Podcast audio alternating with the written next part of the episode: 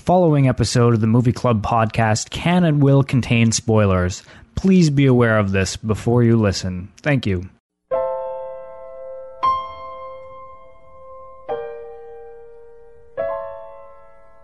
I favor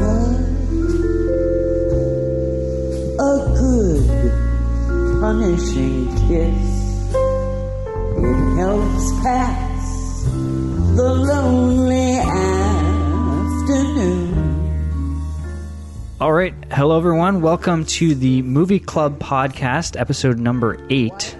Uh, once again, we will be talking about two films that were pre selected, and uh, this month we are talking about Short Cuts and I Heart Huckabees.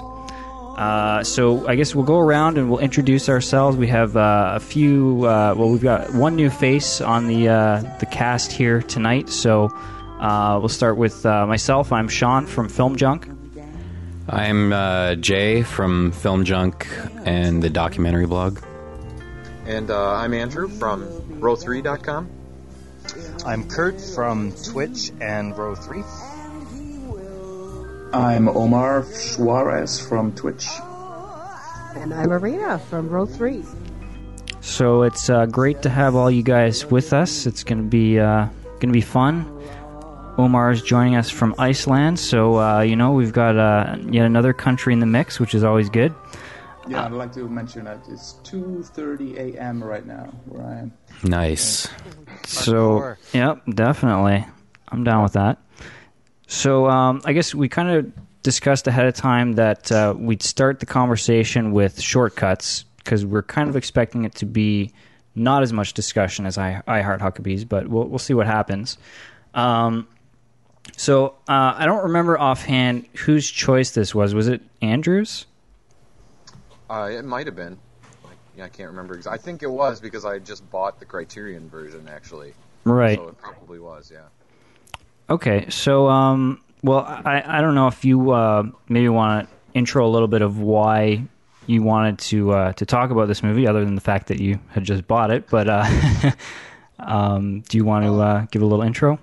Yeah, sure. I mean, it's uh, it's directed by Robert Altman, and I mean, besides the fact that I just bought it, I picked it up and looked at the cover, and the cover has the cast, and the cast for this movie is ridiculous. I mean, it's uh, the biggest cast I've ever seen of tons of big names, including a lot of my favorites like Julianne Moore and Robert Downey Jr. Um, and I can't remember if, I mean, it might have been right shortly after Altman Altman died, right? Yep. When we decided. So, I mean, that might have had something to do with it too. But for the most part, it was just I saw this cast and went, "Wow, I, this is this looks pretty epic. This would be a good one for the for the show." And so that's partly why I picked it. And as far as setting up the movie, I there's I don't think there's really it's so big and so many different levels and so many different sort of storylines that are going on. I mean, it's it's tough to put together an overall um, you know synopsis of what the movie is about, which is partly why I thought we should start with Short Cuts too, is because it's it's almost difficult to discuss Short Cuts as a whole. It's it's more like a pick it apart scene by scene. Which characters did you like? Which actors didn't you like? Is there an overall message, or is it just a hodgepodge of ideas? So it, it, I just thought it might be a little bit. Once I saw it, I decided oh, it might be a little bit tougher to discuss, but um, mostly I just decided it would be cool for the cast. Right. Well, yeah. I mean, you're right about it being um, epic. I mean, it's three hours, and um, from my point of view, yeah, I was the cast was huge, and I was like so like blown away by how many people are in it. But I think even more than that, I was thinking, wow, I can't believe that he managed to get this many storylines to work together. Like, I think it's definitely pushing the limit of how many characters you can keep track of in a movie. Um, but um, what did you guys think about uh, just the fact that it had so many intertwining stories? Well, I'll I'll jump in. Sure. Seeing as we can see each other, um, I initially uh, my interest in seeing Short Cuts came from the fact that I think it's pretty well known that P.T. Anderson's Magnolia borrows heavily from this movie or was inspired by this movie. I didn't know to what level. Um, and I had bought the Criterion version as well, and it sat on my shelf for you know five months or whatever, six months, like the majority of my Criterion DVDs. And, uh, and um, so I, I was happy to you know be forced, I guess, to watch this. Um, and I can't believe how uh, similar Magnolia is to this movie. Like to the point where certain things happen, and I'm thinking to myself, really, like it's that similar. Like especially the ending. Well, I mean, I was waiting for the equivalent uh, to Magnolia's frog scene. And I, the whole time I'm thinking, okay, well, that's something that Magnolia has that's completely crazy and different. But this movie has its own frog scene. Yeah. Um, and of course, just, you know, stuff like Julianne Moore being in this as well. And just the image, the, the first image, which I love of the helicopter spraying, um, just kind of reminded me of the, uh, the forest fire and the and uh, it's Patton Oswalt, right? That gets picked up in the lake, isn't it? Uh, I'm not sure. Really? I, I think it is. Um, and then dumped on the forest. Um, like it's you know not that heavy of a connection, but uh, and you know Tim Robbins' cop character and John C. Reilly's cop character, even though they're completely different people. Um, so yeah, it was interesting watching this and, and drawing the parallels between the two. Well, the uh, the difference, the big difference between Short Cuts and Magnolia is that Magnolia is a melodrama, and everything is amped up to eleven. And I think Short Cuts is a drama. Like it, it's it's not as operatic as um, Magnolia. Um, and uh, I- guess I should mention that it's I don't know how many Raymond Carver stories. They took a bunch of short stories from the author Raymond Carver, and somehow I I don't know how or what genius came together to actually seamlessly connect all these stories. Because the beauty of this movie, or at least my favorite part of watching this movie, is just to marvel at the connections, the way the characters, everyone is like forget about six degrees of separation. Everyone's like one and a half degrees of separation, and and it's just a beautiful network of um, uh, like of social interactions. Even even if the characters aren't even aware that they cross paths with one another, you as the eye of God in the movie, um, you see that you know he. Uh, Tim Robbins takes the dog from one of the fishermen, and the fishermen ogle Lily Tomlin, and there's just I love the, uh, the the fact that everything is connected. It's actually an interesting tie-in with uh, with uh, I Huckabees, but uh, I I love the connection aspect of it. Um, uh, of, of just it's a puzzle of a film in its own way. Yeah, well, it kind of in in some ways reminded me a little bit of almost like, uh, well, I, Kurt, I don't think you've seen the TV show Lost yet. I know you guys have talked about it on your podcast a few times, but kind of how they had the flashbacks and and just people kind of happen to be in each other's scenes, and it's it, I've seen movies like um, Babel, which I really liked, but they kind of forced at times the storylines to crisscross and be connected. But this one, it was so effortless that it was it was very well done. I thought. Well, I I liked some of the more visual connections, like uh, you know, you it's it's. I think it's pretty simple to have you know a character suddenly walk in the door and call someone mom that you didn't expect to be that person's mom previous. But like one of the more clever ones I liked was, you know, the uh, when the fi- one fisherman and um, uh, what's her name, Lily, not Lily Tomlin, uh, the other girl, uh, they switch photographs, the the packs of pictures, Right. which at first says like, you know, that's kind of lame. They drop them and mix them up, but the fact that the images are like, you know, one is a real dead body and one is her posing as a dead body, Right. which I thought was a pretty uh, clever sort of connection. Lili Taylor. Lili Taylor, that's right. Yeah. Yeah, I, I haven't actually seen Magnolia, so I can't compare the two. So, Well, you don't have to now because I just spoiled it for you. know. Whoops. Yeah, but what I actually really liked how the um, the storylines or, or or the whole film didn't get like uh, confusing or um, bungled up with all these characters and how they inter- interact with one it, one another and stuff like that. And um, that's that's what I really liked about it because he, it, how it flowed effort, effortlessly through basically. And without you know you you never had to uh, think back or you you never get confused over things.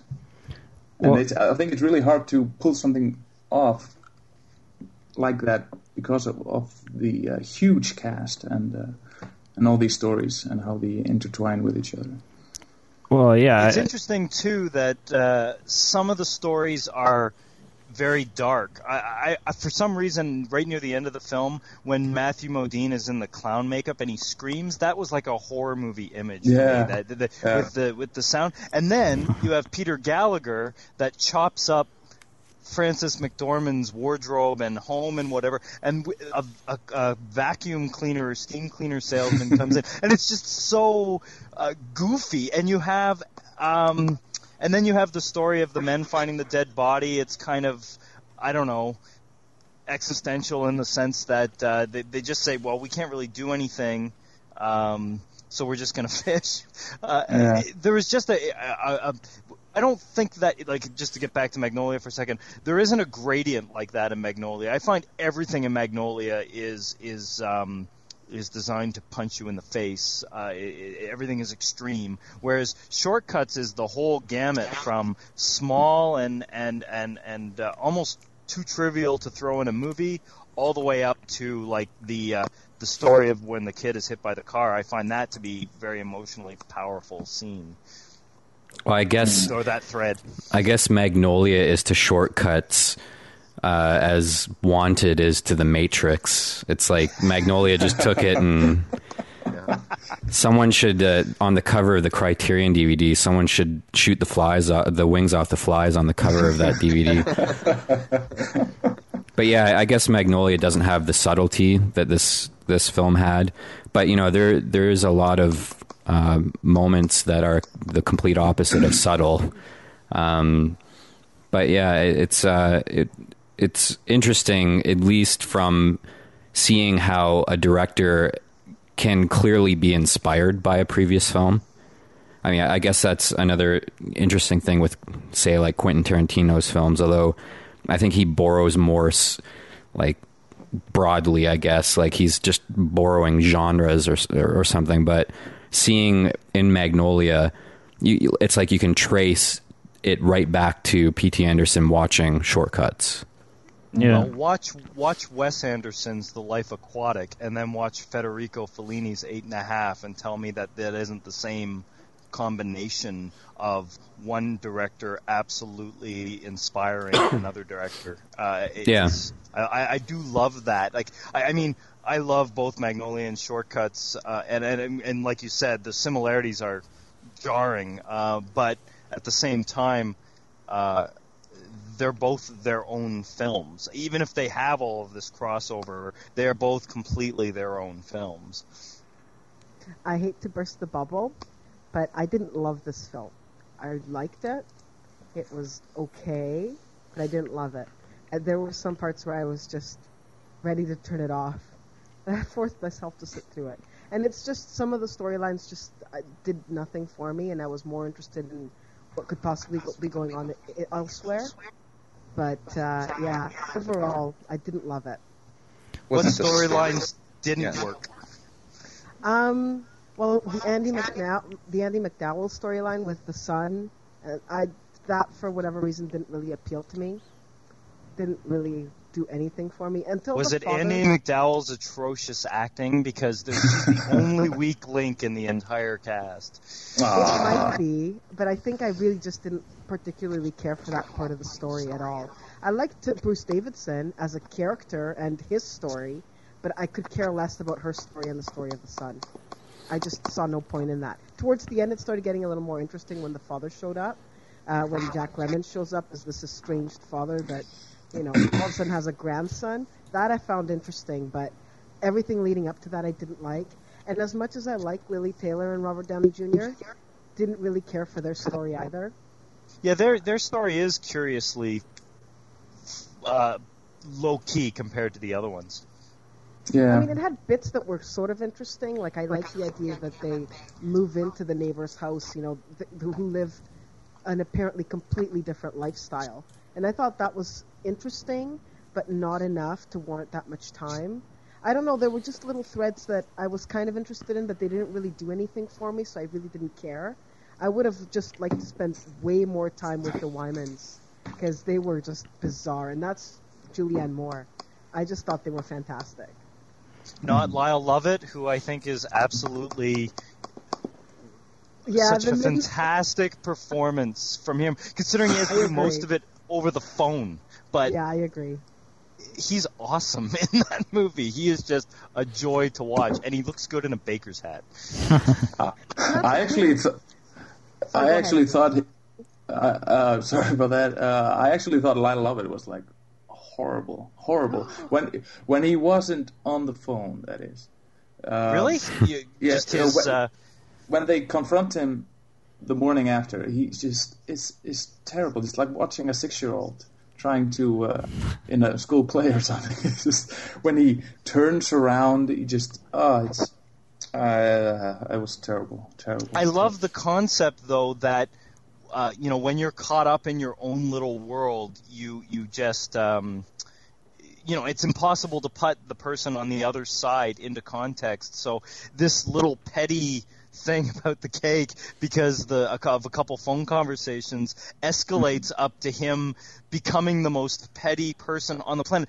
But the film doesn't. It's funny because Robert Altman, I find in general, is is like a real cynical director, but at the end of that story, um, Lovett actually, you know, finds a way socially with saving face on all sides to turn around and be a real human being, and uh, and and you know, like considering all the shit that he layered onto their, you know, other emotional pain. Uh, I love the fact that he becomes like a nice guy, and and somehow everyone can. Um, you know reconciles the differences of like a super awkward social situation. I I- I didn't think that that thread would end that way, and I was there was a lot of joy in in that there was that human beings can get past their pettiness even if they've taken it to the uh, you know to the far end. They can actually come back and be rational again. I, I like that a lot.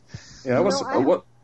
Go ahead, Sorry? Omar. Sorry. Yeah, sorry. Uh, there was one thing um, about uh, this film is how the stories usually never ended the way you thought they were going to end, because I was uh, usually filmmakers follow a formula of some kind, and there, and I was expecting a lot more like morality tales in this film, and a lot of people like Lily Tomlin's character in the end gets away with basically killing a eight-year-old boy.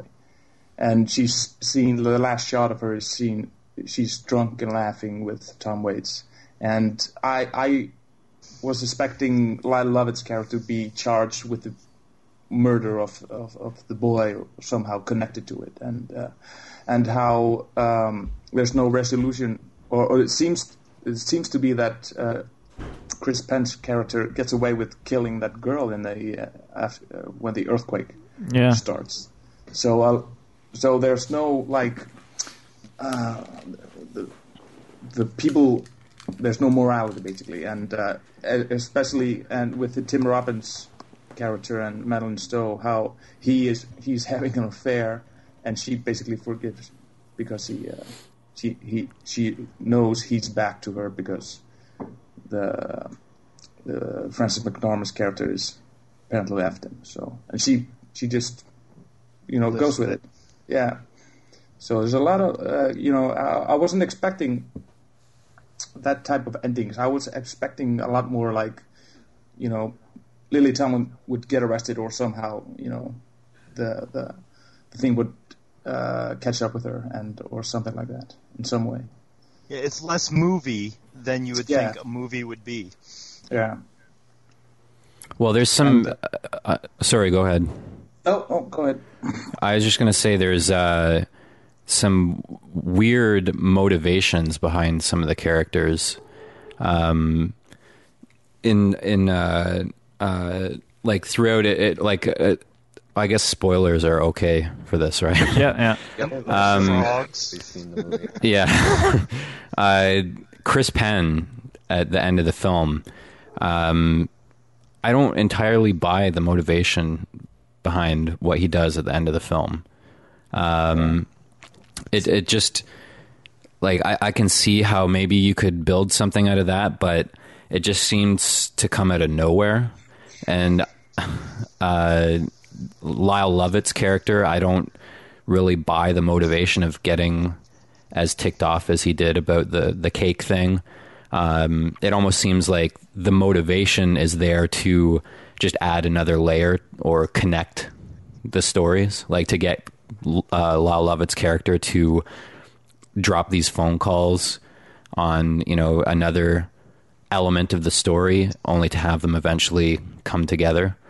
But Um, he doesn't connect in any other way. He's the one character that hangs off into space. He doesn't connect to any other character in the movie. Right. And uh, I, I mean, that's what I mean, I guess, just that, you know, I, I didn't totally buy his extreme hatred for people who uh, don't pick up the, the cake. um, And I agree with you uh, with the Chris Penn too. Like it just sort of, it's just like he snaps. I get it. He's under stress and whatever, but it just is like, whoa, I was not expecting that at all. And it just, it just sort of does it. I don't know. Kind of takes you out of the element just a little bit, maybe. yeah, people do some extreme things in this movie seemingly out of nowhere. I don't But know. when, when you when you look back, uh, uh, uh, you can see, but it's not really. They don't, you know, shine a light on it. How when he's always listening to uh, Jennifer Jason Leigh's phone calls, he, you can see he's pissed off about him, but it doesn't do anything. So it's something brimming inside him, maybe Yeah. hatred for women or something like that. But it's not. It's very. Um, it's not underlined or in, in any way. So I would I would think almost the uh, ending result of that would be him having sex with the woman. I mean, yeah, it, it doesn't seem it seems a little out of place that he would explode in that way. Um, Well, he he did seem extremely socially awkward. Like uh, obviously, anyone next to Robert Downey Jr. is going to seem socially awkward. Robert Downey Jr. does what Robert Downey Jr. does, and he does it well. But yeah, he just seems to be this sort of powerless sort of lug. And uh, I mean, I don't know if I buy the murder, but yeah, like the if it, like you said, if it went towards a, like a rape um, angle or something, uh, for some reason I find that uh, I, I agree. Uh, I find that more susceptible. I want to bring up the um, the one thing that no one has talked about, and and that's the um, the jazz singer and uh, uh, and Yeah. her daughter. Uh, does anyone have any thoughts on that particular thread? well, that was going to be another mention of odd motivation for me. Um, is the the daughter's suicide?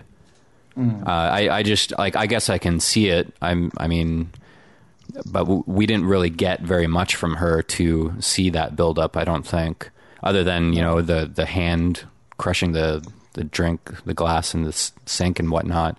I mean, Uh, when she jumped to the pool as well. yeah, I mean, there's like I, I guess her mother doesn't love her as much as she'd like, and um, Well, apparently uh, that would be she has- melodrama for me. Uh, apparently, the character ha- had been doing that for quite a while because when she jumps in the pool naked, the, her mother comes and she says, "I hate it when you do that," and so she is doing these false alarms. And there's another example of uh, Chris Penn having more pent up sexual frustration. He's watching this Yeah. naked chick in the pool. For me, the most interesting part about that entire thread is the fact that she plays, a uh, cello, cello, which, Yeah, which yeah. you need to have good fingers for, and she plays, basketball, too. Mm-hmm. Yeah. Seems a little dangerous. I loved the fact that um, the movie shows the mom, who's a jazz, the actress is a jazz singer in real life, actually. The movie shows the mom completely be indifferent to the death of the ne- next door neighbor's boy, and then within four minutes, she has to deal with the um, like four minutes of movie time. Uh, She has to deal with the um, with the death of her own daughter. I just, I mean, it was worth whatever convolutedness they had to do to to to uh, juxtapose those two deaths and and and show a character um, radically like radically different behavior to uh, to two incidents that are literally next door. I I, I liked that. I, I I thought it was. It's not something. I guess like Omar said, it's not something you see in a movie very often. And the the joy of having everything so connected in this movie is that you actually um, you bubble to the surface a lot of things that no other movie to my knowledge has ever done because you get to you get to send these echoes and reverberations through the film uh, and bounce them off of a bunch of different story threads. And I again I I would put this near the top if not the top of Robert Altman's incredibly broad career because the movie's unique in its complexity and it's not even unique just for getting there. It it is I can't think of anything uh, for me. I, I don't see anything whatsoever wrong. I, I mean, even the I kind of come from I can kind of see Jay's point of view of a few things look convoluted, but again, when you're making a movie and you're telling a story and and and you're you're, you're throwing out bizarre points of morality and connection and and existentialism and all, all the different things. I mean, the movie just gives the viewer tons and tons and tons of stuff to chew on, and it has a huge emotional content as well. It's not just a brainy movie. It's not just a good-looking movie. It's not just a movie of fantastic acting, but it's a, it's um it's an emotional movie as well. I it's rare that you can have everything in in a movie, and uh, Short Cuts comes pretty darn close to giving you everything. But that was one thing I just didn't buy at all in this movie, and um I don't think anyone loves Captain Planet.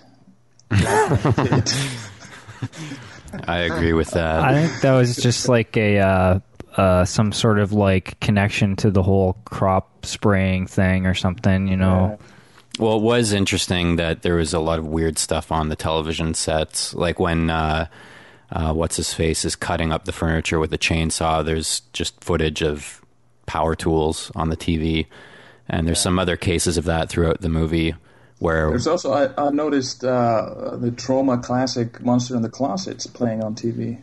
really And one, of- yeah, You know, when, I- uh, when uh, what's his name, Fred Ward comes home from nice. I've never actually and seen that, that- movie. That That's is why film. Henry Gibson was cast in Magnolia. Oh, what a connection!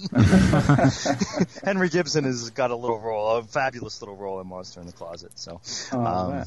All I remember from that movie is it seemed the trailer for it seemed to be on every horror movie that my parents ever rented for me, and it was just "Monster in the Closet" over and over. I gotta it's a check fun that out. movie, and you'd like it. Yeah, it's a good but film. but I um I never saw that. Where is that in the movie? It's uh, when uh, Fred Ward comes home. Uh, his wife is asleep, and he Oh, right, puts his, from the puts from the finger. fishing. Yeah. When he he uh, compares the uh, smell of vaginas to fish. Yes. well, that's that's fascinating in the in the sense that I have seen Magnolia, or sorry, Short Cuts, uh, several times, and I never ever noticed television. In I never noticed that there were any TVs on, and usually I'm looking for that in movies. Uh, so that's that's kind of interesting. I mean, kudos for actually spotting the shows on top of that. Um, Yeah. a- another issue of motivation I thought was with Frances McDormand's character. Um, I didn't totally understand. Uh, like, I don't know if she's just, you know, uh, naturally leaning towards cheating on people, um, or if I missed something. But uh, I, I don't know what was driving her to, you know, uh, keep hooking up with different men. And Financial comfort. Yeah.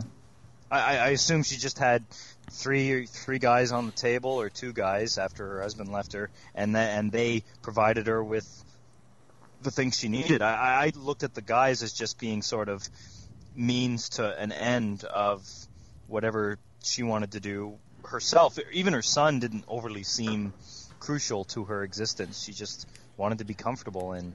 And he didn't everywhere. care at all as well. No, he didn't. Mm.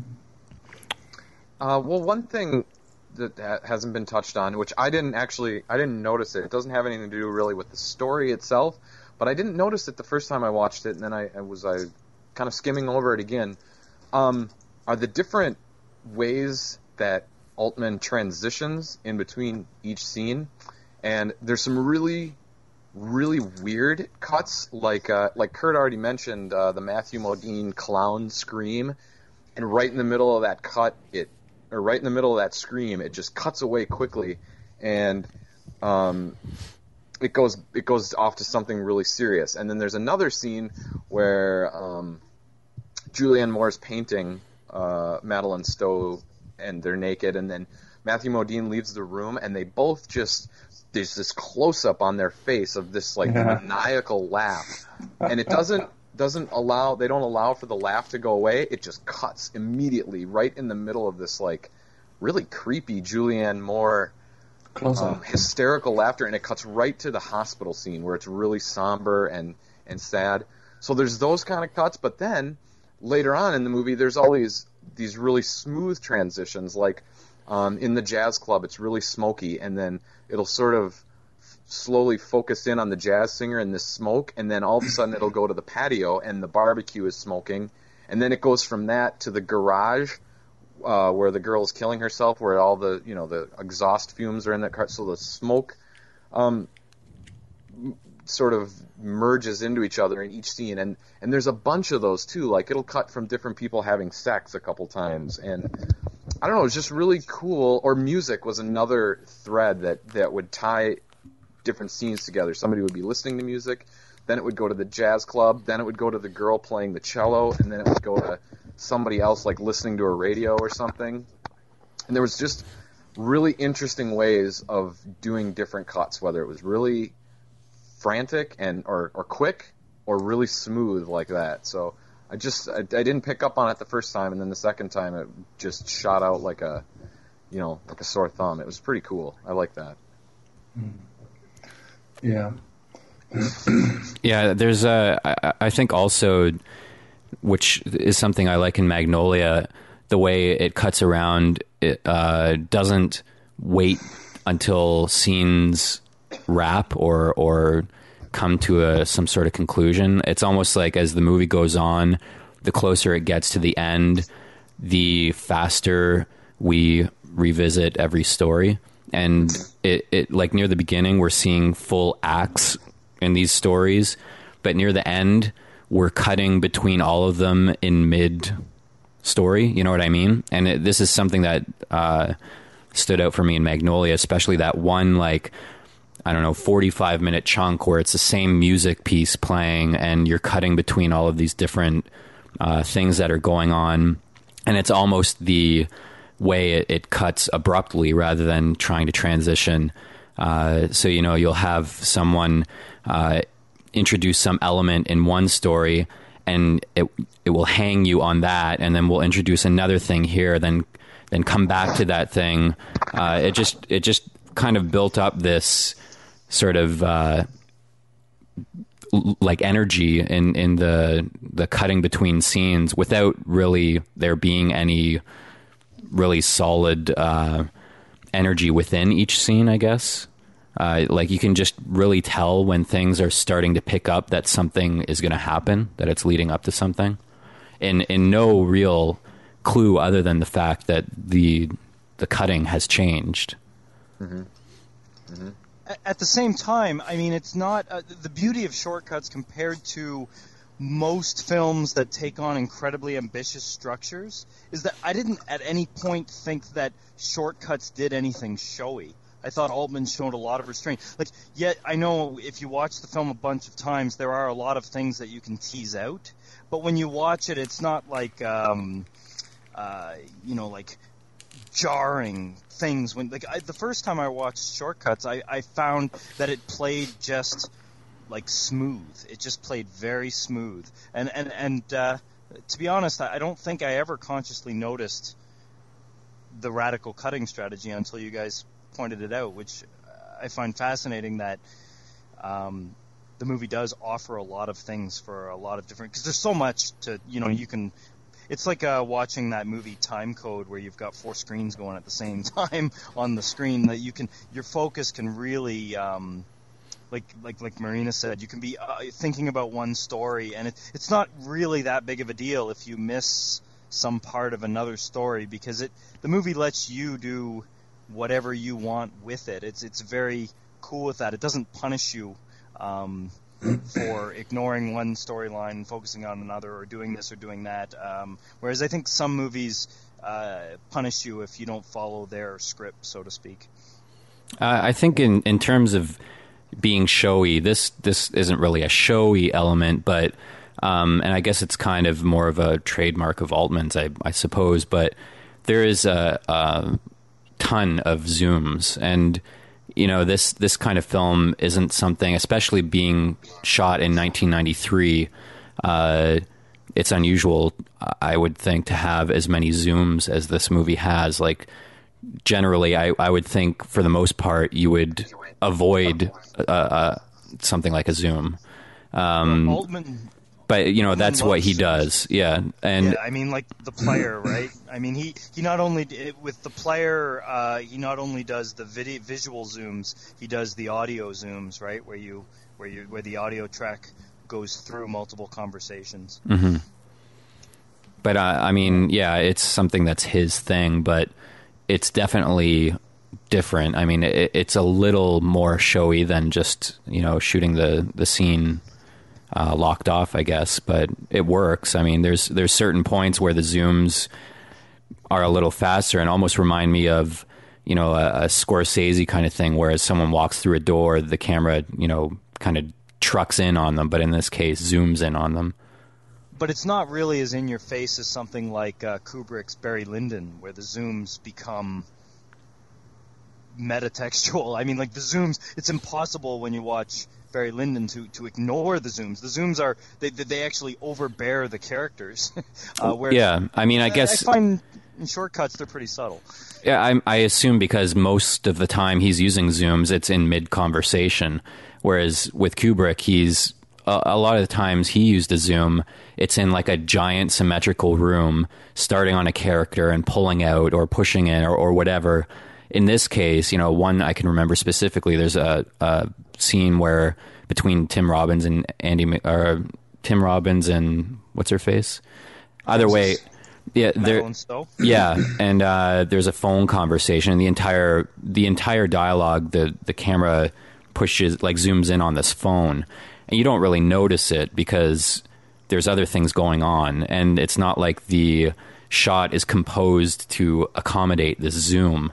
It's more of just a a kind of subconscious thing where you're just constantly pushing in on things um, you know, so it's not as showy, I guess, as something that like Kubrick would do, but it's I- I definitely different than just locking the camera off and shooting it as a, a straight forward. Yeah, uh, like drama. I, I did think that for the most part, it was it didn't really draw much attention to how it was shot. Like occasionally, you might notice some of the things you're talking about, but I thought for the most part, it was just a very uh, kind of laid back, very deliberate. Um, you know, like like you said, there'd be like some zooms or just some sort of panning and stuff like that. But it, it, it felt like very I don't know, it just added to the flow of the film, I guess. Um, but I don't know. I haven't seen much other of Altman's stuff, so I don't really know how it compares to his other stuff. But Kurt, you're saying you think this is like one of his best films? I, I, I mean, everyone has the. I mean, like loads of people love McCabe and Mrs. Miller, and uh, a lot of people love actually a Prairie Home Companion, the film he closed on, and then MASH and Nashville. I mean, the guy's just got a wealth of great films, but I don't know. I, Short Cuts kind of brings. I mean, it, it, it has the advantage of being multiple stories, so you can see it through a lot of things. But it, it, it brings a lot of what he does together. However, the one thing I think it's missing that I find in a lot of his other films is an anger and a cynicism. I, I didn't find Short Cuts to be particularly angry or particularly cynical. I mean, yeah, there's they tease it out, but um, I mean, ultimately, uh, the way the, the helicopters and the earthquake and, and, and a bunch of other things, it actually says, you know, that we're all in this together. Now, given that the girl gets killed and the boy gets killed, but I think there's more goodness than um, uh, to badness that balances it out. And the, the, the one thing that I'd like to ask everyone here is, I mean, overall, when you watched Short Cuts when it was done, when the credits were rolling, um, did you have a like? What was your overall emotional response to the movie? Was there too many stories and too many different things that they go into that you just were like, wow, that was interesting, and you know, next movie, or or did you, you know, were you put under the spell, or what was your the the overall like reaction to um, to Short Cuts when it when it ended? Well, I I can say that um, I did think that maybe there was a few too many stories, but um, this kind of ties in a bit with how I felt about I Heart Huckabees as well, in that there was just so much going on that it was kind of hard to pick out um, if there was sort of like a central theme or something like that. Like the only thing that I was thinking, and I don't know, maybe this is just completely, you know, I'm just imagining this, but I mean the title's called Short Cuts and it felt to me like maybe it was kind of trying to say that everybody's kind of like cheating in life somehow but um, i don't know. That was really all i kind of got out of it. Other than that the the sort of randomness of the end of the movie kind of makes you think that there is no rhyme or reason to the whole thing. I, I, um, I w- I'm kind of on board with that sentiment. I, you know, at, when it all was said and done, I didn't have much of an emotional response to it at all. I really like the movie, but you know, like like I said in the beginning, I don't know that it, it I don't know that it's really trying to say anything other than kind of on a scene by scene basis and what you pull out and what stories you like and what characters you like or don't like. Um, that's the most I got out of it as far as something really deep or meaningful. Like to me personally, I like Magnolia much better maybe it's a lesser film, but it's like Kurt said, it's it's got that melodrama amped up, and it just pulls you in so much more. Where this one is just kind of, I don't want to say it's just there, but you know, it's not quite as in depth. It's not quite as gripping. Um, and so when it when uh, everything was said and done, I went, yeah, that was a really good movie, but you know, I don't I don't have anything deep or profound, or didn't come away looking at anything differently from it. So that that was me. But again, I, I did really like the movie. My first Yeah. thought was, wow, that was really long. I'm glad it's over. Um, I did like it, but my other thought was, wow, Tim Robbins can play a really good asshole. And that was about it. to, be, hon- to be completely honest, I mean, I enjoyed it, but it's not something I'd watch again anytime soon. Just Yeah. wasn't my cup of tea. Fair enough. I I I I really like the film. It um, it probably doesn't you know it doesn't have much of, a, of an impact on you. It, um, it like I said before, it, it flows through pretty effortlessly and uh, uh, probably doesn't you know leave much behind. But um, and also the fact that almost none of the stories have any closure of any kind and um, but uh, but you know everybody you know aside from Lyle Lovett was great in it, and uh, especially t- t- Tom Waits, who I who we haven't mentioned yet, but uh, he was I don't Genius. know genius, genius, genius. Although he's just much. playing himself, but um, but uh, I was also you know fascinated by Julianne Moore's day glow pubes in the. I mean, Oh yeah, nobody mentioned that you get to see Huey Lewis's penis either. yeah, there's Yeah. a lot of a lot of nudity in this film. I pretended I didn't see that. I mean, you could you could cut off that bush and go to a rave with that. I mean, it, Well, the the casting is interesting because you know there's a lot of stars in this, but there's a lot of uh, musicians in this movie. I mean, you got Tom Waits, Lyle Lovett, Mm. Huey Lewis, that jazz singer. I assume the girl who played the cello is a cello player because she didn't. She is, but she's also an actress as well. She's more an actress than a cello player, but she is a cello. She does play cello professionally as well. Yeah.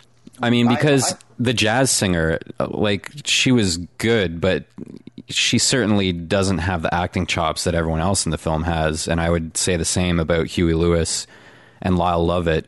Tom Waits, I think, can carry his own. But uh, it's an interesting choice to, um, you know, cast these people that maybe, in the case of the jazz singer, can sing uh, as being an important element rather than casting someone who is a um, very good actress but can't sing. yeah, I I thought that uh, that cello player was Daryl Hannah for most of the time. so did I. Yeah, they looked exactly the same. And freakishly tall. Yeah. Uh, also, I wanted to ask: Has anybody seen the uh, film Jindabyne or Jindabean that that's based on the film. Yeah. yeah the, the the one that's based on the fishing story? No. With uh, no, uh, No, no. Interested, interested to see it. I want to see it because it was, yeah, it was based on the one Raymond Carver story, uh, but it seems to uh, tack on some serial killer element or something uh, on top really? of the story, which um, I kind of don't like it. Uh, yeah, I looked at it as it was the the, the um, Buck Henry, Huey Lewis, Fred uh, Ward mixed with Picnic at Hanging Rock because it was in Australia and the, the symbol for the film was that. But I, I, it was I don't know. It was one of those movies that went under the radar, so I haven't I haven't actually uh, seen the movie, but I certainly want to. Yeah, yeah, yeah. All right. Well, um, does anybody have any final thoughts? Do we want to move on to I Heart Huckabees? Uh, I wanted to add that that I don't know. I think that the the reason why Short Cuts works for me so well because it's one of the rare American movies that even though there's lots of big drama and lots of big events in it, um, it actually plays like real life to a large extent. And I know a lot of it, it seems to be that the North American sentiment towards film is that you you know you often go to films to escape or or, or fit into something that, that that you have no you know experience something that you couldn't experience otherwise but I love Short Cuts for the fact that and then like like um uh, someone said that there's no closure and and uh, things cut away at arbitrary points and and you don't always understand everything and and whatnot it just it's one of those rare movies that uh, that that feels like uh, uh, uh, like life. I, I I like that element about the movie, if nothing else. Yeah. Okay. Um, so, any other final thoughts, or should we move on? Um, I'm I'm good. Okay. Oh, yeah. I'm good too. All right. So, uh, film number two was I Heart Huckabees. Now, this, I believe, was uh, nominated by uh, listener Drew, correct? Correct. Um, and yeah, I think it's actually was a really good choice. Um, now, I personally, I had seen this a while back and I was a little disappointed with it, but um, I was looking forward to revisiting it. And uh, you know, it's directed by David O. Russell, who um, hasn't done uh, a ton of stuff, but I guess you know, Three Kings maybe would be his most uh, well-known film. Um, and uh, of course, this movie also ha- now has sort of a, a reputation for the infamous uh, freakout scene that leaked online of David O. Russell getting in a massive argument with Lily Tomlin. Um, so um, after having seen that, was a little bit interesting as well. Um, but uh, I don't know. Maybe do you guys want to just sort of go around and give uh, some initial impressions of I Heart Huckabees? Well, first off, let me give a big shout out to all our listeners in Burnsville, Eagan, Bloomington, Apple Valley, and the surrounding area who managed to go to every single blockbuster and snap up every single copy of I Heart Huckabee. So I'm glad all you guys are listening because it took me a shitload of a long time to find a store that this movie was not checked out of. Wow. So I'm glad we have all those listeners in the area. That's that's yeah, great. that's huge. Um, well, okay. Well, anyway, I'll continue since you asked. Sure. Um, I, I'm I'm with you. Like, uh, I watched it. The first time I saw this was in the theater, and it was one of the first reviews that I actually wrote. You know, for on for a, a website. And I went back and read that review, and it said, yeah, generally, I kind of liked the movie. I didn't really know what was going on and, and whatnot. I'm really anxious to see it again before, um, you know, before making any real judgments. I, I, I think it's a movie that definitely needs to be seen a second time. And having seen it a second time, I can say that I I don't really like this movie at all. I, I border on hate it. I don't hate it, but it's it's close. Um, it's it's just so it's so unfocused. I think is the best adjective I can describe.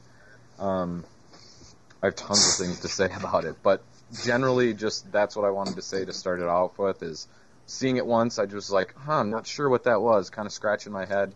Second time, it's it's convoluted and not funny enough to warrant the hour and 45 minutes that it takes to, to sit through the convolutedness.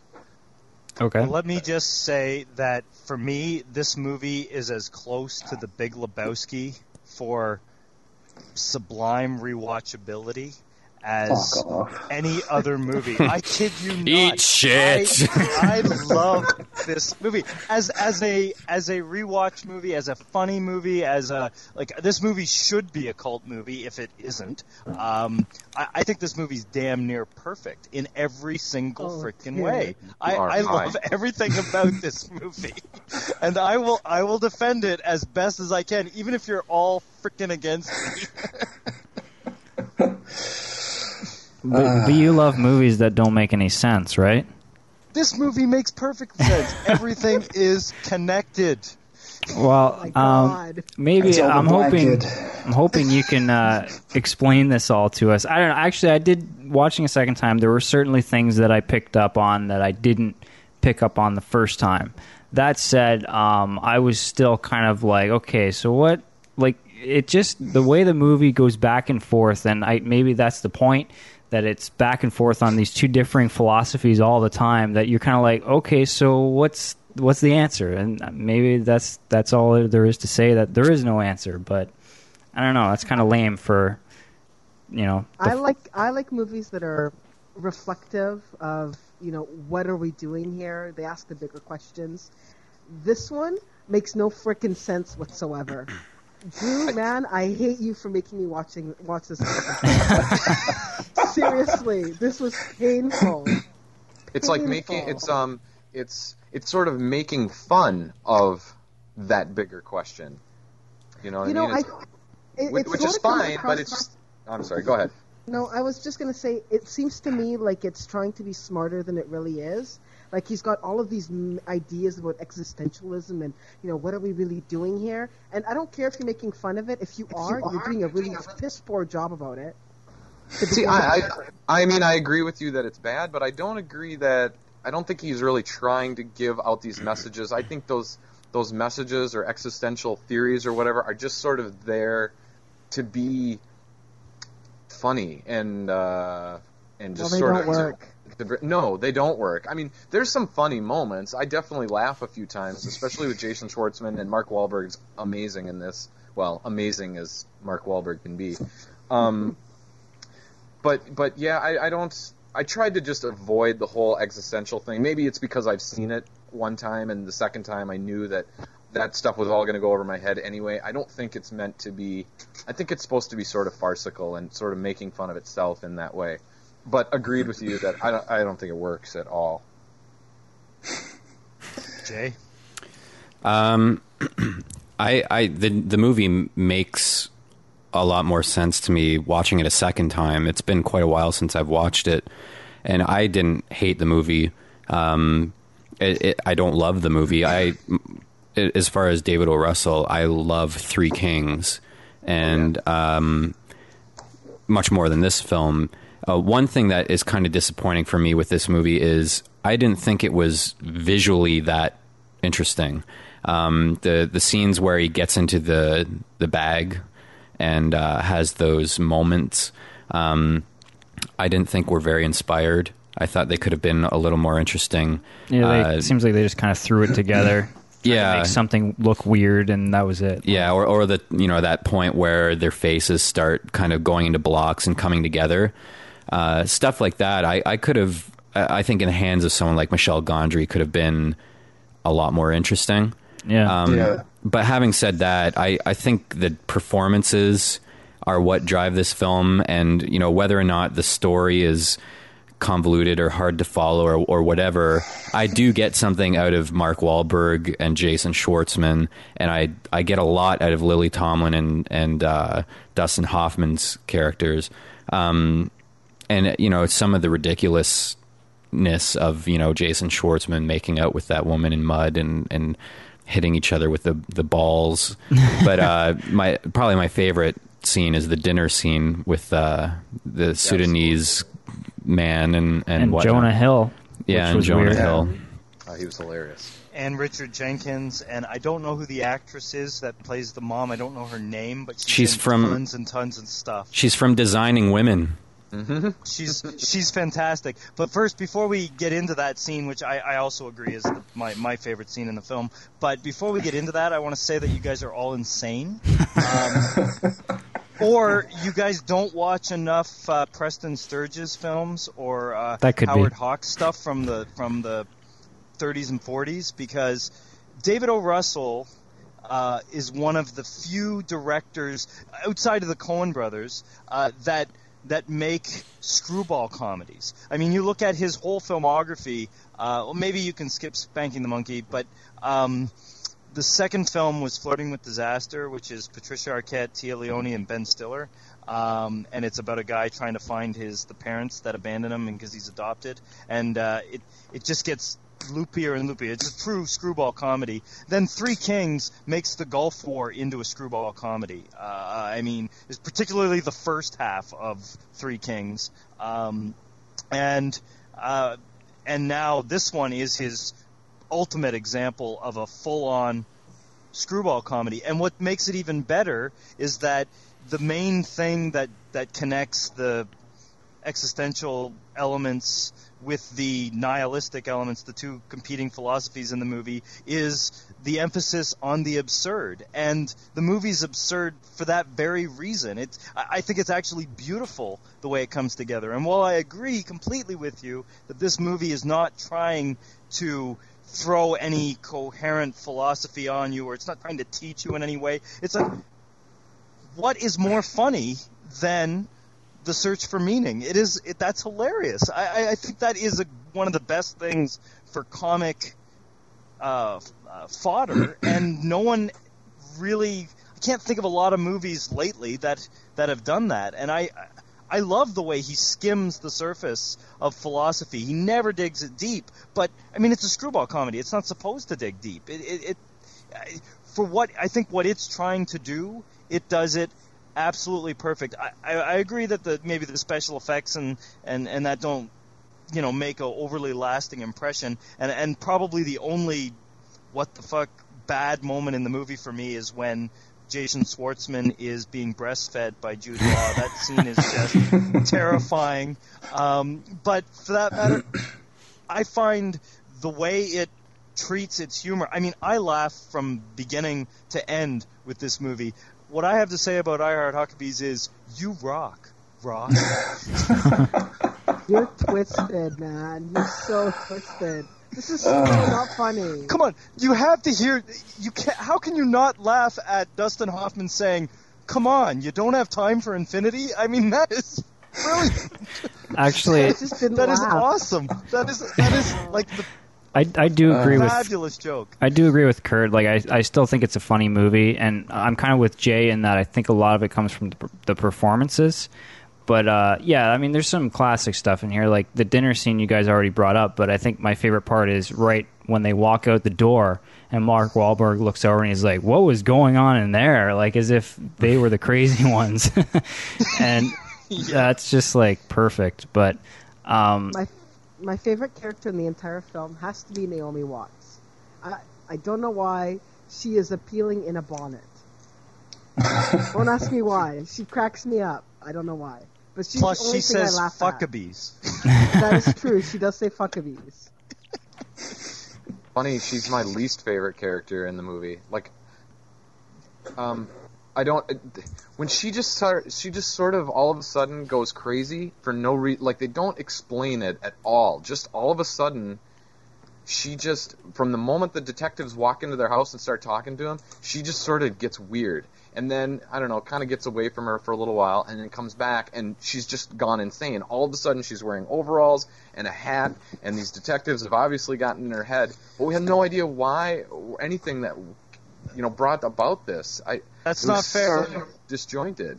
the movie hints at that at the first scene you see Naomi Watts. She's recording the uh, the. Um, The I think it. I'm not sure if it's Walmart or Target that they're going after with the. I think it's Target more than Walmart. Yeah. But uh, anyway, um, the uh, the scene where she's doing in the studio and she's doing the. Um, the ad, and then she's has she has her cup of coffee and she's talking through the uh, intercom to the to the director, and I think they set that character up subtly and beautifully in the fact that you know she knows, um, she knows that she's empty and she there she's she doesn't have anything to grasp onto. So when the uh, existential detectives come around, uh, she goes on on um, into it both barrels. I mean, But I which is I the opposite that. of Jude Law's. I, I, that- I didn't I didn't not buy it. Put it that way. Well, I didn't. Well, I didn't even know that she was into the existential thing. Like I didn't. I didn't. I didn't see that at all. All of a sudden, it just happened. I was like, oh, apparently she's been studying under these guys the whole movie. I just. Well, they know. have the scene where she pours them tea and, and they Yeah. sit down and talk. Like they they, Right. they set it up. I, I, they do set it up. Maybe that's And a that's- problem that uh, it seems like everyone minus the dinner scene is on board with the existential approach. I mean, there's there's not really that I can remember anyone that contests anything they do aside from just having different viewpoints on how it's done. I mean, I, I I think a lot of comedy could have came from people who j- who just flat out disagree with them, or even if you know there was a, a existential detective that is just doing it to put people on or take advantage of people, or that truly doesn't have any belief in in that. I, I mean, it's it's not not that I didn't find the movie funny, not that I was overly confused. Um, it just sometimes borderlines on too wordy and heady, and reminds me almost of like uh, uh, Noah Baumbach and like his sort of you know uh, approach at at intellectuals, where he drenches his films with with intellectuals, but makes fun of them, but kind of you know uh, is one himself and supports the intellectual. Uh, I mean, it's kind of uh, confusing, and, and maybe I just uh, don't latch onto it very much. I mean, Meaning you're buried in irony. There, there's too much. There's too much of an ironic distance uh, from things, maybe. But Yeah, like maybe I- it, it just needed one thing. Like I love that's what I love about the dinner scene is that you know these people that like Mark Wahlberg's passion about petroleum being contested by this you know family man, and uh, it really puts it in per- perspective.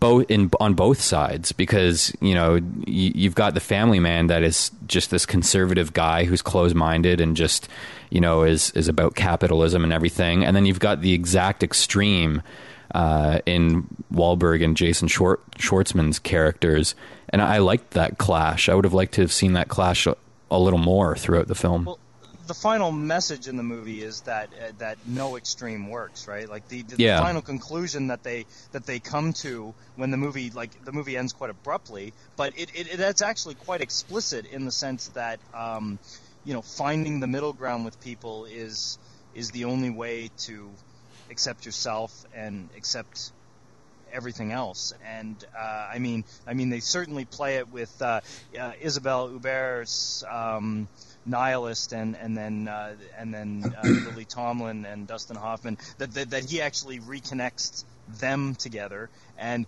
even with all the human drama and the lesson and the the, the hurt that between Wahlberg and um, uh, and Schwartzman, they still find a way to um, uh, to come together. I, I, I think the movie actually does have a great way to play to the middle ground. Of course, the exact opposite is the um, the dinner sequence where everyone is on the absolute um, extreme end of things. And I love the way, I, you know, I mean, I don't know, you probably bring your own politics when you're watching a movie like this in here, but I, I just think that Mark Wahlberg won that argument by when when they, uh, um, Richard Jenkins and his wife say, "We brought a Sudanese immigrant into our house," and then he just lays into them. Well, the whole problem over there.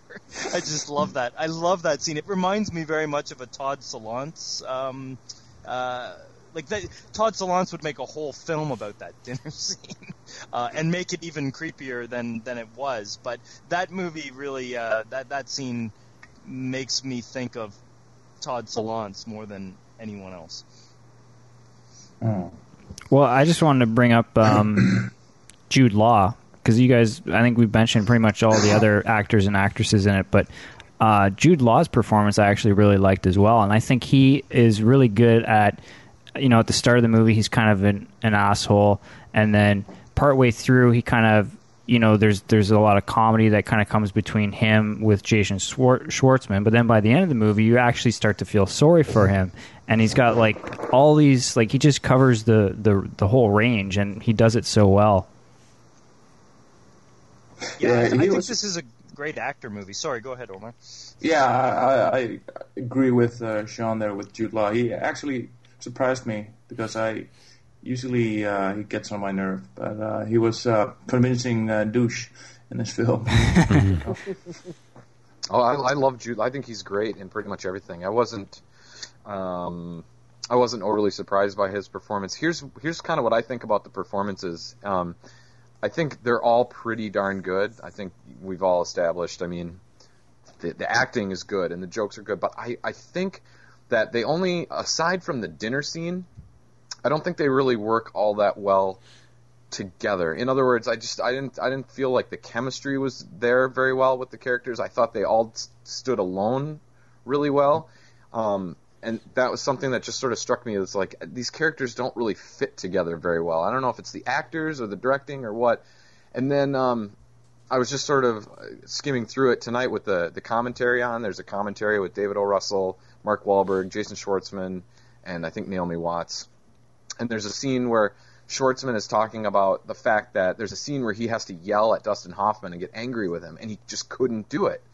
He he, he worshipped um, Dustin Hoffman too much, so he couldn't do it, and he, and he told Dustin this off set or something, and Dustin said, "Well, when you have a dog and the dog pees on the floor." You know, what do you do? And Jason Schwartzman says, Well, I, I say, bad dog, bad dog. Dustin Hoffman says, Okay, in this scene, pretend I'm a dog peeing on your living room floor. And Justice Jason Schwartzman's like, so that's what I did, and it was a really great pointer. And I think that explains why I didn't think the chemistry works. I was like, oh, so to get through this scene, you had to pretend that Dustin Hoffman was a dog taking a shit on your living room floor. And I, I don't think he was saying it as a joke. I'm, he was saying it like this is a real pointer that he got from Dustin Hoffman. And so Dustin Hoffman being one of the world's most extreme examples of method acting, that that's not a Yeah. surprise. I, I uh, suppose I just think that that explains a lot of the reason why maybe the chemistry just didn't work. It's like Jason Schwartzman and, and Adrien Brody can get together, or he can get together with Owen Wilson, and it works great. And then when he, but with Dustin Hoffman or, or Lily Tomlin, like these legends, it just it didn't it just didn't gel very See, well. it, it works for me perfectly because the movie is designed to be the theater of the absurd, and uh, I mean it's supposed to be absurd. It's not supposed to be smooth or. I mean, I know that sounds like the most apologetic excuse in the world for the movie, but I mean it's written into the fabric of the movie. It, so that's the tone that they were in for. Just listen to the score and the changes, the shifts in the score over the course of the movie. And by the way, the score for this movie is really, really good. Yeah, actually, that's one thing I had forgotten. I love the the music in this. I think the guy did um, "Eternal Sunshine of the Spotless Mind" and um, and a bunch of other um, what's his name, uh, Jon Brion. So he did. Uh, He yeah, did- Punch Eternal Drunk Love. Sunshine, Yeah. Punch Drunk Love, which has a he did Magnolia of all things. He Actually, did the done- breakup. he did. Oddly enough. but I, I mean, just the, the especially the opening and closing. Um, you know the do do do do do. The, the, the, I don't know. I can't do it, but whatever. Uh, the the opening and closing bits of the score uh, are different from the middle of the film, uh, and uh, I, I liked that. I, I, I absolutely musically, I I love this movie to death. And and one other thing I wanted to bring up, and you guys can comment or not, is what's with the crazy weird ass casting of Tippi Hedren and um, the actress who plays um, Rocky's wife. Um, Talia? Shire. Talia Shire. Uh, I, the, I- neither one of them really do much in the movie. Well, she is Jason Schwartzman's mom, which I just found out tonight too. That's In why she's life? in the movie. Yeah, in real life. You guys didn't know that? So she plays his mom in the movie. No, I had no idea. Rocky's wife is Jason Schwartzman's mom. See, that's that's how this movie's working. It's on working on levels where, in order to get the jokes, you have to know the family tree of the actors. It's all connected. yep. And uh, and then Shania Twain, of course. But uh, She was terrible. Ah, yeah, but yeah, she's she hot. was. But She's but so she's hot. designed. She's des- again. She's designed to be terrible. I, I- the one thing I should mention in this movie, besides the dinner scene, which brings a lot of it into focus, is that the movie does actually tackle a lot of, you know, late 20th century, early 21st century um, issues. I mean, there's Mark Wahlberg, who's a firefighter, who they, they do actually mention. I think Isabelle Huppert says, "Oh, that thing in September." Just- they do reference September 11th, but they also talk a lot about suburban sprawl and um, corporations taking over um, causes for PR and uh, um, and rampant consumerism. There's that great scene with uh, the actor who, again, he's one of these character actors I totally recognize but don't know his name. He plays uh, Talia Shire's husband in the movie. While they're having this big emotional family meltdown, he's obsessed with programming his stereo. I, I just details like that, how people can disengage because they willfully do not want to think about the big questions. I think at some point in the movie, uh, Mark Wahlberg says, you know, how come we only think about the big questions when something bad happens, and then 10 minutes later we forget about it? I, I love that. I, I- I think there's a lot of, uh, you know, the short attention span, um, uh, media sphere that, that, that, that distracts you on every level. I think that's covered very well in this movie. In, in, and it does it all scribbling in the margins. It's by no means the main focus. I, I liked that a lot about the movie. I I did like that as well. I just kind of thought I don't know. It didn't really add up to much in the end for me. I guess you know, like all the all the issues and things that they kind of touch on. It's almost like well, they're just sort of there, either for for humor's sake or to add a little color to the characters. But you know, they're like you said, they're not the main focus. So um, I don't know. I, But how many? But how many comedies get to break out all of these things? Like I, I just love the fa- the fact that the the, the movie just uh, basically has. Uh, and I must admit, this is a weakness. I, I, I forgive movies for this all the time. That the movie just grabs a handful of interesting marbles and just flings them in the air and says, "Woo!" I like that. I think Huckabees is a good example, like Southland Tales and a bunch of other films. Crawl. Always comes back to crawl with you, doesn't it? Yeah, I can see that point. I mean, I it, the movie is chaotic, and I, I enjoy chaotic films sometimes. I, I uh, it kind of reminds me, not really in any thematic way, but just in in how it plays of uh, Michel Gondry's Human Nature. Uh, in that it, it just explores really out there ideas and uh, doesn't really do it to um, with with the audience in mind, uh, and just is just weird moments and weird characterizations and visuals and whatnot. Um, so I mean, I can appreciate that, and you know, I, I no, I, I didn't laugh as much in in this movie as I uh, did, you know, in another great movie that deals with the meaning of uh, life and who we are and what we are, which is Jackass and Jackass Two. Uh, those are are great films, but the this movie, I, I don't know. I guess I think because I went into it off of the whole Michel Gondry, Spike Jonze thing. Like this came out kind of in that whole like being John Malkovich, uh, Eternal Sunshine, like somewhere in between those two, Yeah. and his connection, David O. Russell's connection to those filmmakers, kind of put this maybe unfairly in that league, and and it is kind of in there, but I think, especially being John Malkovich, uh, it's a little less focused and I I guess on purpose, uh, but just doesn't work as well for me as as those two films do. Yeah, I, The, I, I the did- biggest problem uh, with this film for me was uh, it felt uh, like Kurt. You said there was like uh, you know theater. Um, what do you call it? Of the Uh, absurd. Yeah, because I hate theater. I I have no patience for it, and I just can't get into it. And right from the start, this movie felt like a uh, uh, sh- yeah, a shitty play, a pretentious, fucking, uh, just awful shit. And um,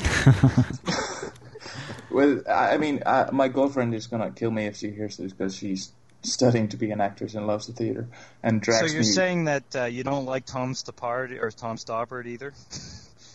no, Rosencrantz and Guildenstern? no. Well, I mean, the, it, uh, the problem for me with theater is I can't connect. I just can't get into the the situations, the acting, the characters, or nothing because I know they're acting. I know they're performing, just the way they perform, and there was the same vibe I got from this film because they act too much. I think, I, um, especially Jason Schwartzman, and uh, and I just I don't know. It just it didn't gel with me in any way. I I Yeah. mean.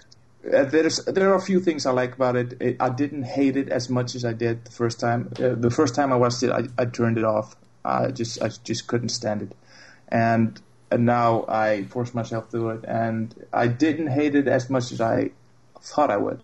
But and like I said, like, uh, like everybody said, the dinner scene is is really good stuff. Uh, but that was about it, and um I, I, I like uh, people say, it's like I, feel like it's a bargain basement Michel Gondry project and uh, done on stage, and I just I just couldn't connect to it in any way really. I think the theatrical elements are fully intentional. I mean, I, I think that was a.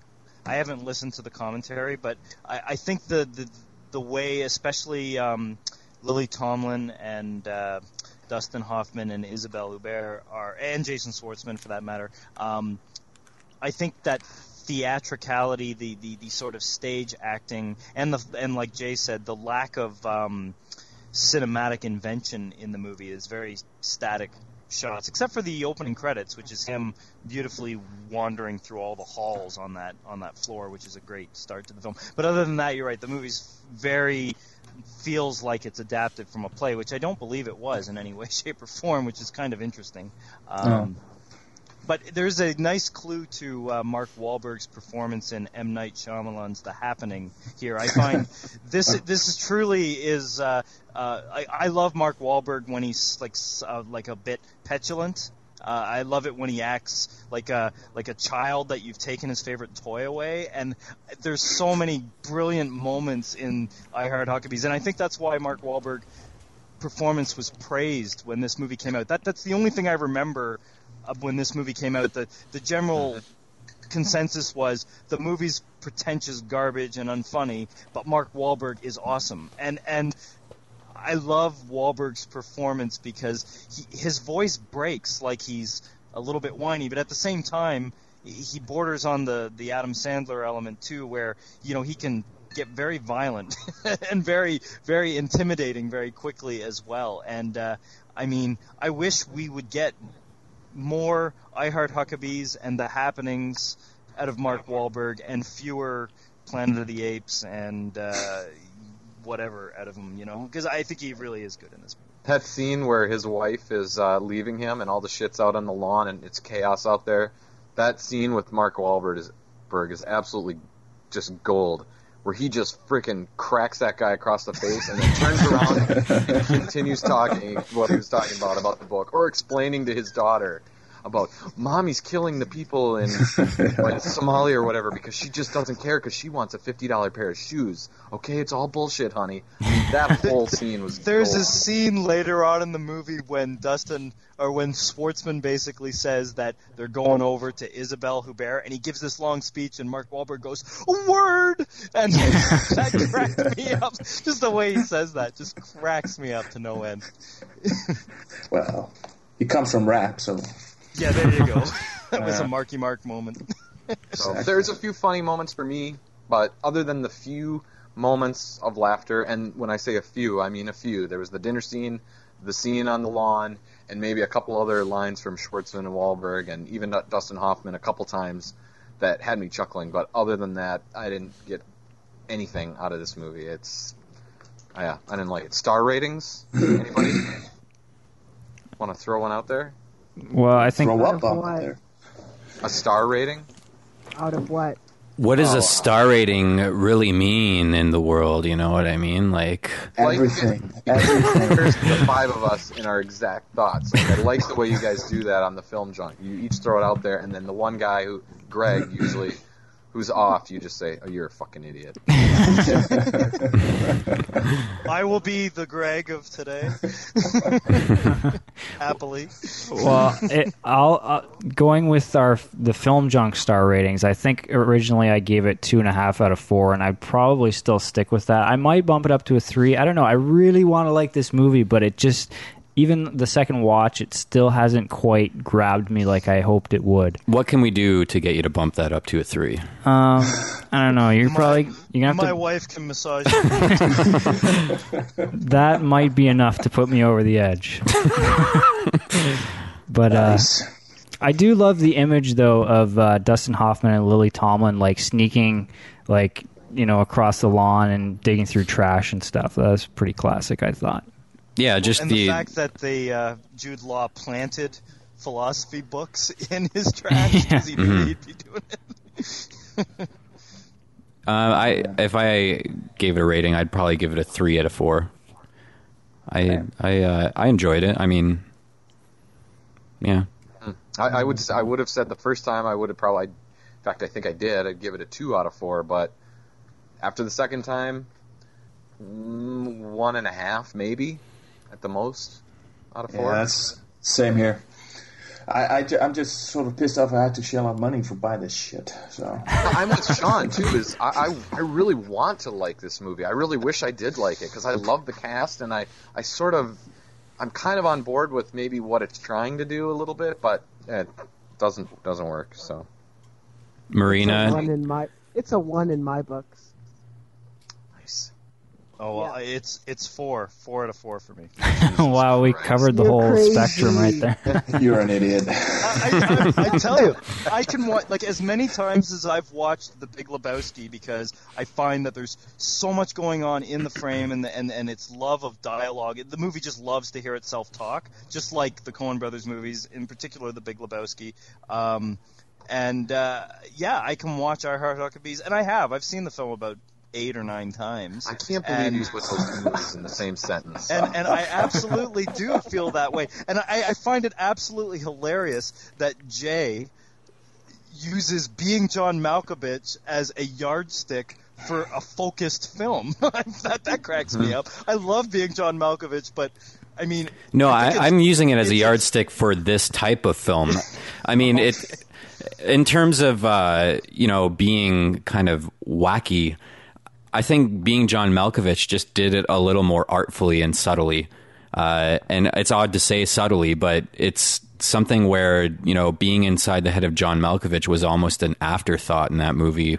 Once you get into you know 40 minutes into it, you just accept the fact that it's happening, uh, which is After the one and a thirteenth and a half floor. yeah. Um, but in terms of your comparison to uh, the Big Lebowski, I would say it's like the Big Lebowski if all of the characters in the Big Lebowski were the nihilists, or all of the characters were John Goodman's character. That's my issue. It's like the nihilists. It'd be the nihilists movie, and then they'd have a dinner scene with the dude, and then they'd go back to the nihilists. Yeah, there's no straight characters in I Heart Huckabees. There's Yeah, not enough yeah. anyway. Well, any any character that could conceivably straight only has maybe a few minutes of screen time. Like there's his parents, there's there's uh, the dad and the uh, and the mom. You know, without the reflection of of um, Wahlberg and um, Schwartzman, they would come off as normal people. I think. Um, you know, I, I don't know. I- I think that the movie does. I think it's designed to be clumsy. I, I think that the the clumsiness, like you said, that these that being John Malkovich does it more elegant. But considering it, the whole concept of the movie is about how clumsy people wander around their lives, the the the way it's clumsy is by design. I know that sound, I know this will be the third time I've said this over this thing. I know that sounds like a cop out, but no, that absolutely fits with what they were doing. And I think and I think that the meta-ness of Lily Tomlin uh, fighting with the director at being confused as to what to do. Because I think the frustration when she melted down was because she just had no friggin' idea how to play anything because she had no idea what to make of the movie as a whole or scene by scene. But I know, I know in, in the end, and I don't think it's a PR thing, but uh, I know in the end that, that, that she just said, you know, that the, the, the, the camera in the big meltdown is just showing things out of context and it was what happens in the moment. And you know the movie had a lot of frustrating moments and they vented that day. It, it, it wasn't like they hate each other now you know? I mean it was just what happened that day. But that, it, it does magnify the fact that the actors themselves were confused as to what they were supposed to be doing. But but that again i, I think I don't know if David O. Russell wanted that from his actors. I don't think he necessarily wanted it, but I, I think it was a happy accident for the film. Yeah, I'm, wondering if if, if that uh, row uh, row with uh, Lily Tomlin and uh, the director is si- similar to James Caan's uh, beef with with him because he left his new film Nailed, so after uh, after an argument.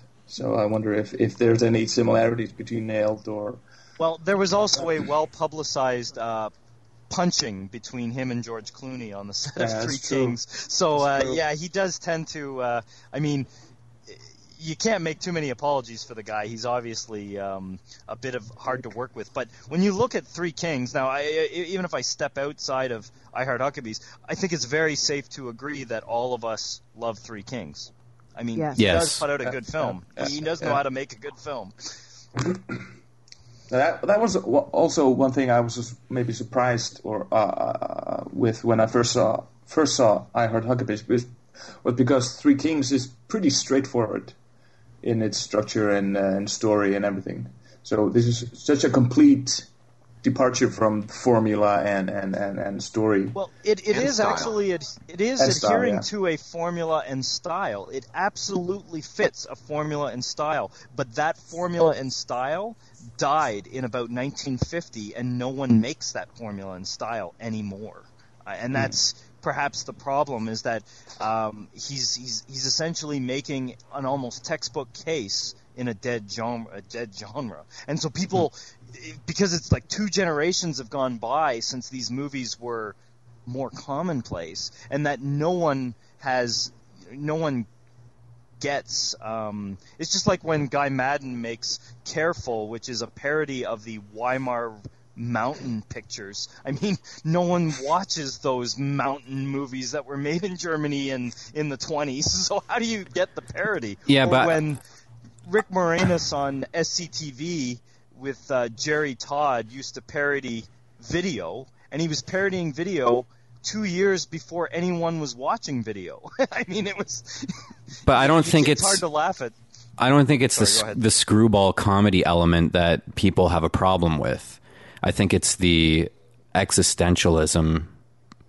Uh, per, it, for me, I would assume. I mean, it, the comedy. may- I would think almost more screwball comedy could have helped the movie. Um, Really? But you know, I y- disagree. y- I, I think it's entirely, entirely the screwball comedy. I mean, the existential stuff isn't helping, but um, uh, I, I think it's entirely the screwball comedy. I, I just don't think people know how to relate to that style of movie anymore. I, I think it's mostly to do with that people don't know what the fuck is going on, basically. Uh, and it's uh, very disjointed, and you have no Yeah. idea what's going on. You don't. The characters don't flow well. The story itself doesn't flow well. Characters are in and out of the the scenes all the time, or in and out of frame. You don't know. It just nothing really gels really well. But it's it's all the blanket. Here's Paris. Here's an orgasm. I No, think it- From, go ahead. sorry, go ahead. You go ahead. Ladies Okay. first. Well, I was going to say I think I would give it a lot more credit if it actually made me laugh, but I just didn't laugh enough. yeah, same here. The, Yeah, the, the, the interesting thing, though, is that I would think this is a movie that would open up the possibilities of doing something visually interesting and visually over the top. When it's interesting that he doesn't go for it that much in this, but he does in Three Kings. Like Three Kings is a movie that you would think that wouldn't lend itself to over the top visuals, and he pulls it off in that movie. In this movie, I think it kind of missed the mark, but I mean, maybe he wanted to stray from that on purpose. Uh, I don't think so because there's stuff like the breastfeeding scene and whatnot. Um, I just think it could have been uh, done a little better under different hands, I guess. Well, it's funny that the um, Three Kings, I think, was the first movie that actually on the DVD it had a disclaimer saying Yeah, the color thing. Not look. It's not because it, was one of those first movies that did all the digital color timing and they really messed with it. Um, Yeah. So yeah, you're you're absolutely right. But again, I, I'm convinced, and I, I have not listened to the commentary track, but I I would gamble that there's some. That, that that that it's mentioned somewhere on there, or it's mentioned by him somewhere that he was aiming to make like a Preston Sturges film. So I mean, Sturges didn't go like they just didn't do all these special effects, uh, wankery and all that kind of stuff back in the day. So um, I think he was literally aiming to make something that would have played alongside those movies during the sort of Hollywood studio system. But you can't say he didn't attempt to do some special effects wankery in the movie, right? Like he does try Fair to enough. do that, and he fails. For me, But I read I read somewhere that all the special effects in that movie were done on three days on a friends of his Mac. Like that's the problem. I can believe that. Yeah, yeah. Yeah, you can tell that like when they were shooting it, especially that part where he's like, you know, look at the molecules and there's more cracks between this and that. You can tell that they kind of shot it and were like, all right, we'll figure something out after, hmm and then that's what they came up with. Yeah. But, um, all right, Um, well, hey, you mind if I, I close with um, just a few sentences from somebody who speaks and writes far better than I do, but I think it's perfect, and it's Roger Ebert. all right. So it just it's just a few sentences, and he says, "Now that I've seen it twice, the movie is like an infernal machine that consumes all of the energy it generates, saving the last watt of power to turn itself off. It functions perfectly within its own constraints, but it leaves the viewer out of the loop. This may be the first movie that it ca- that can exist without an audience between the projector and the screen. It falls in its own forest and hears itself." It's the kind of movie that would inspire a Charlie Kaufman screenplay about how it couldn't be made. And I think that is fucking brilliant. It falls in its own forest and hears itself. I think that sums it up exactly. I'll tell you though, his statement there of it projects itself with no one in between. I am in the THX seat between those things, happy as a pig in shit, watching alone. that movie. Oh, that's, That's fine. good. Good for you. Yep. All right. So are we? Uh, is that uh, is that it? Any final thoughts? that wraps it up for me.